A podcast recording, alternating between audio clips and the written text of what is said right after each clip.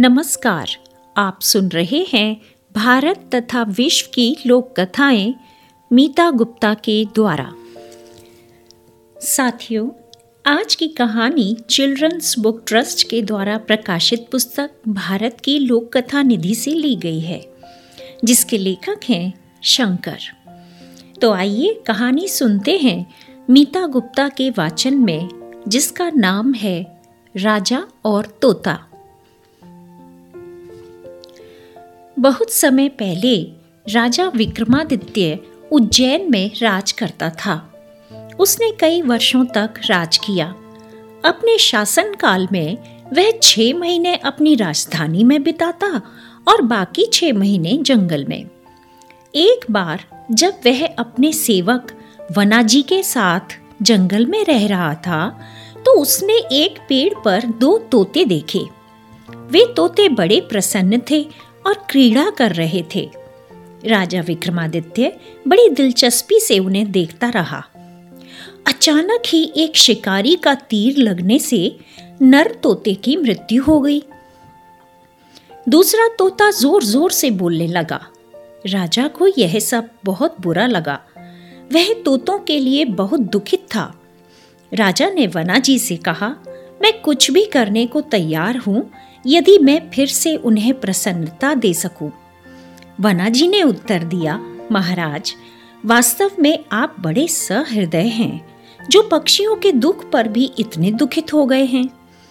और यदि आप चाहें तो थोड़े समय के लिए आप पेड़ पर बैठे दुखित पक्षी को थोड़ा सा आनंद दे सकते हैं।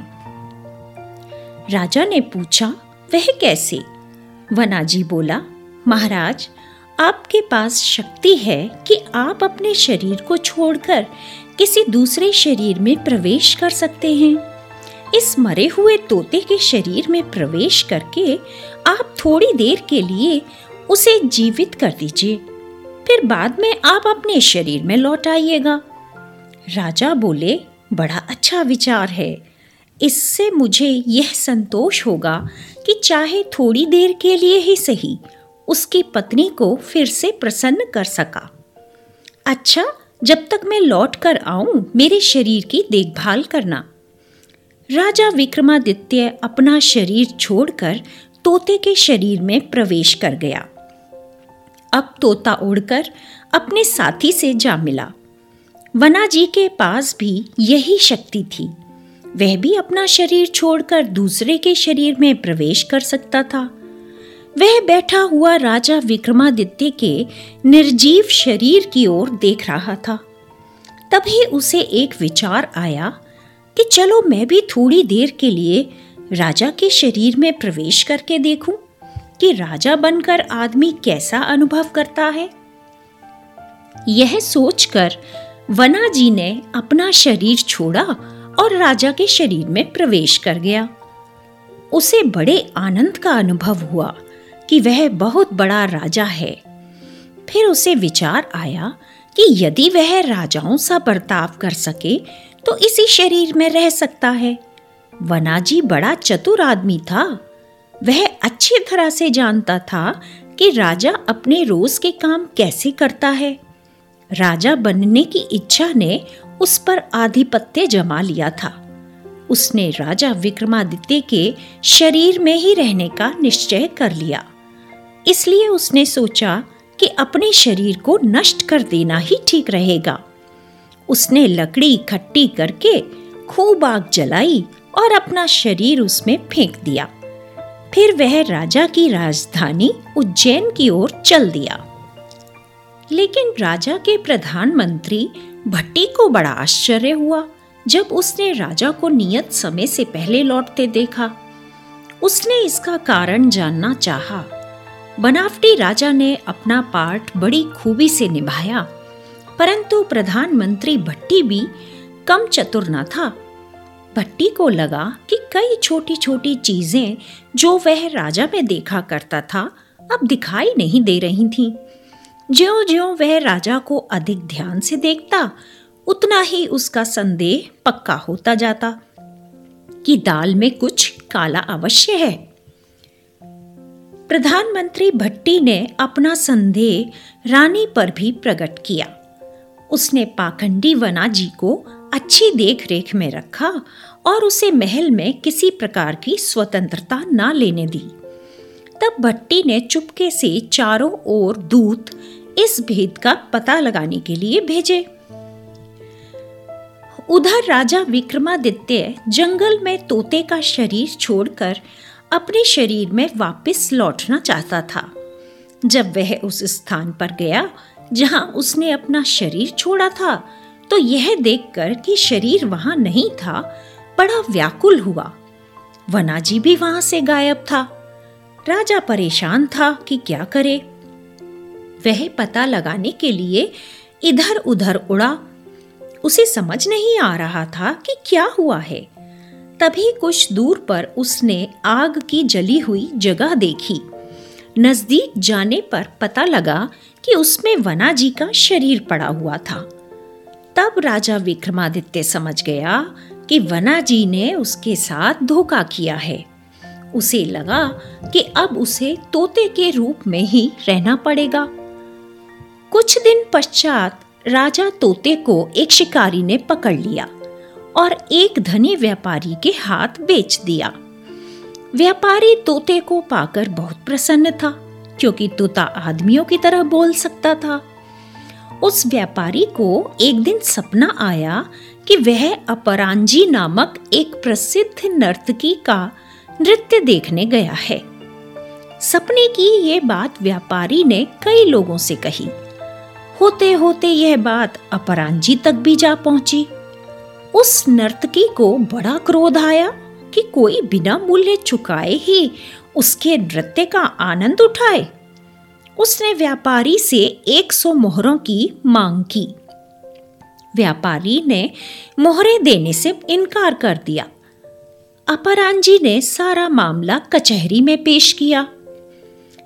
व्यापारी की समझ में नहीं आ रहा था कि अब क्या करे। तब उसका तोता बोला कि वह इस मामले में उसके वकील का काम करेगा। उसने व्यापारी को कचहरी जाने की सलाह दी, तथा कहा कि साथ में सौ मोहरे और एक शीशा भी लेता जाए। कचहरी में मामला पेश हुआ। व्यापारी और अपरांजी दोनों वहाँ उपस्थित थे।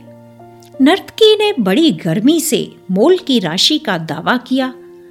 तोते ने व्यापारी से कहा कि मोहरें न्यायाधीश के सामने रख दे और मोहरों के पीछे शीशा भी रख दे। मोहरों को देखते ही नर्तकी उन्हें उठाने के लिए आगे बढ़ी। तभी तोता चिल्लाया, रुको! और बोला, तुम्हारे दावे का आधार एक सपना है, जिसका आनंद व्यापारी ने सोते हुए लिया। इसलिए तुम भी इन मोहरों के पाने का आनंद शीशे में देखकर ले सकती हो। न्यायाधीश भी तोते की बात से सहमत हुआ। नर्तकी को एक पक्षी द्वारा पराजित होने से बहुत बुरा लगा।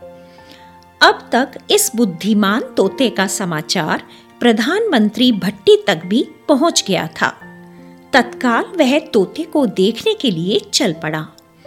उसे एकदम पता चल गया कि तोता राजा विक्रमादित्य के सिवाय दूसरा कोई नहीं है। भट्टी तोते को उज्जैन ले आया। वहाँ उसने तोते को गोपनीय रूप से एक कमरे में रखा। भट्टी और तोते में विचार विमर्श हुआ कि वनाजी से राजा का शरीर कैसे वापस लिया जाए। अभी तक पाखंडी वनाजी रानी से न मिल सका था। रानी से मिलने की उसने बहुत बार चेष्टा की थी, लेकिन रानी सदा कोई ना कोई बहाना बना देती थी। अब वना जी को सूचना दी गई कि रानी उससे नहीं मिल सकती क्योंकि रानी के प्रिय तोते की अचानक मृत्यु हो गई है। वना जी रानी की नज़रों में अच्छा बनना चाहता था, इसलिए रानी को प्रसन्न करने के लिए और तोते को जीवित करने के लिए वह सहमत हो गया। रानी ने इस प्रस्ताव को स्वीकार कर लिया। वना जी ने विक्रमादित्य का शरीर छोड़कर तोते के शरीर में प्रवेश किया और उड़कर रानी के पास गया। उसी क्षण राजा विक्रमादित्य ने भी अपने शरीर में प्रवेश कर लिया। तब भट्टी ने रानी को सूचना दी कि अब राजा वास्तविक राजा है, पहले जैसा पाखंडी नहीं। राजा और रानी एक दूसरे को पाकर बहुत प्रसन्न हुए। और उस वना जी को अब तोते के रूप में ही रहना पड़ा, इसलिए वह वहाँ से उड़ गया।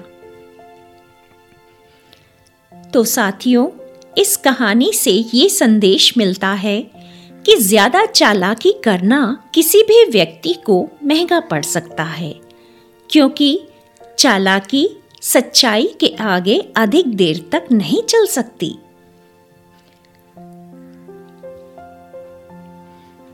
क्यों साथियों, यह कहानी सुनकर आपको अपने बचपन की याद तो ज़रूर आई होगी। इसलिए ये कहानी लाइक और शेयर करें और फॉलो बटन दबाकर मेरा पॉडकास्ट फॉलो ज़रूर करें। धन्यवाद।